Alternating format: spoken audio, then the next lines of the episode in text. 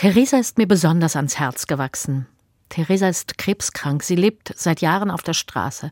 Sie hat ein sanftes, freundliches Lächeln in einem immer noch runden und lieben Gesicht. Sie war schon mehrfach im Krankenhaus.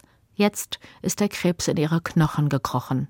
Sie kann so vieles nicht mehr, nicht laufen zum Beispiel.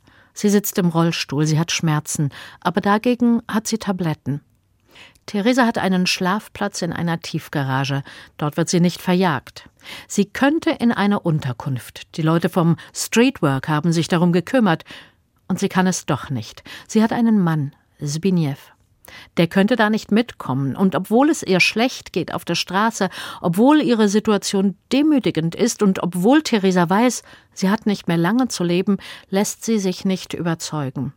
Als ich sage, sie soll doch lieber irgendwo hingehen, wo sie versorgt wird, hält sie meine Hand und sagt, ich habe ihn lieb, meinen Zbigniew. Er ist nicht immer gut für mich, aber er ist immer noch mein Mann.